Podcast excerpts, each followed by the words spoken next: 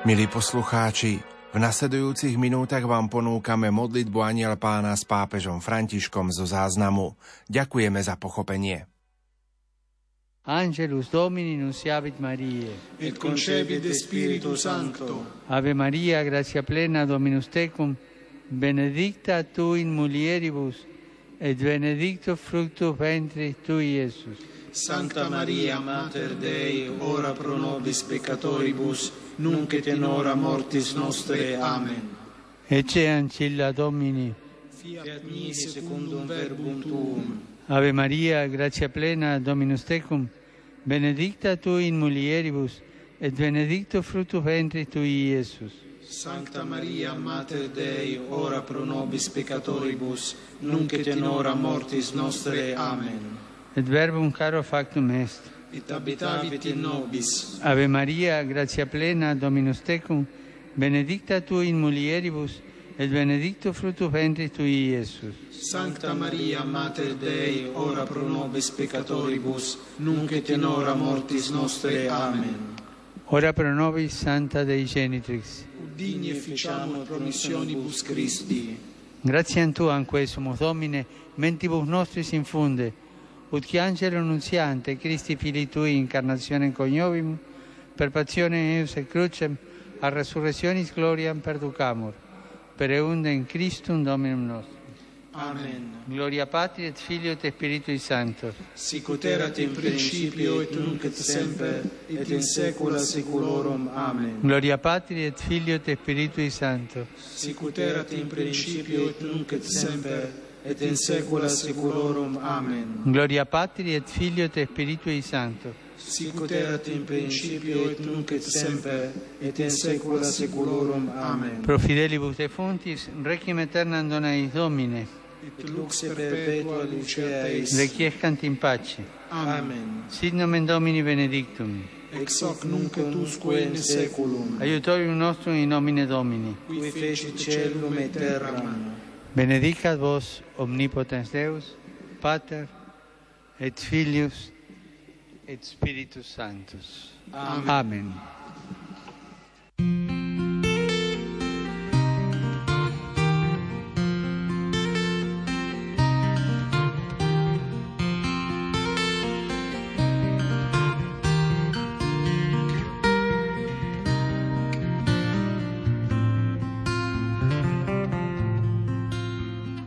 Poslucháči, v nasledujúcich minútach si vypočujete pravidelné poludnejšie zamyslenie.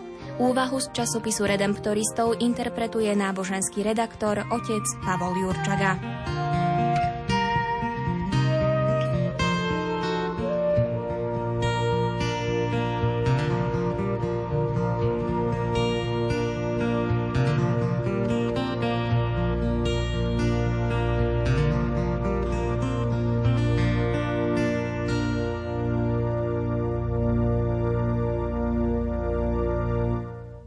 Toto je židovský kráľ, čítame v Lukášovom evanieliu. Čo si predstavuješ pod slovom kráľ? Človeka sediaceho na tróne a obklopeného služobníkmi, pripravenými splniť každý jeho príkaz? Niekoho, kto má moc rozkazovať armáde, vyhubiť nepriateľov, vydávať zákony, vyberať od občanov dane a stavať paláce? Všimni si Ježiša, nášho kráľa, v dnešnom evanieliu. Posmievajú sa mu, keď zomiera na kríži. Zdá sa, že tento obraz už ani nemôže byť vzdialenejší tradičnej predstave o kráľovi. Prečo teda cirkev vybrala toto evanielium na dnešný sviatok Krista kráľa? Prečo nie je úryvok, ktorý by zobrazoval Ježiša tak, ako sme opísali vyššie? Pretože takýto úryvok v Biblii neexistuje. Svoj kráľovský úrad totiž Ježiš takto nevykonával. Moc nechápal ako prostriedok na ovládanie ľudí ani na zabezpečenie si bohatstva či pohodlia. Svoju kráľovskú moc vždy uplatňoval a uplatňuje v službe svojmu ľudu. Nekajúci zločinec v dnešnom evanieliu mal v sebe pravdepodobne zakorenenú takúto predstavu, predstavu sebeckého vládcu. To by vysvetľovalo, prečo sa Ježišovi posmieval, že je bezmocný. Druhý zločinec však pochopil, v čom spočíva Ježišova moc – Videl, že Ježiš je pokorný a mocný spasiteľ. A to, čo videl, ho pohlo, aby z pokorova vierou vyznal svoj hriech a prijal prísľub raja. Takto Ježiš vykonáva svoj kráľovský úrad a uplatňuje svoju kráľovskú moc tým, že bez použitia hrubej sily mení ľudské srdcia a mysle. Možno sa niektorým na kríži zdal najmenej kráľovský a najmenej mocný, no on práve vtedy urobil ten najmocnejší a najpôsobivejší čin, ktorým úplne zmenil chod ľudských dejín. A dnes chce v tomto svojom diele pokračovať a ďalej premieňať naše srdcia. Preto si dnes príď uctiť Ježiša svojho kráľa. Príď sa mu pokloniť a dovoľ mu, aby v tvojom srdci vládol láskou. Pane Ježišu, spomen si na mňa, keď prídeš do svojho kráľovstva.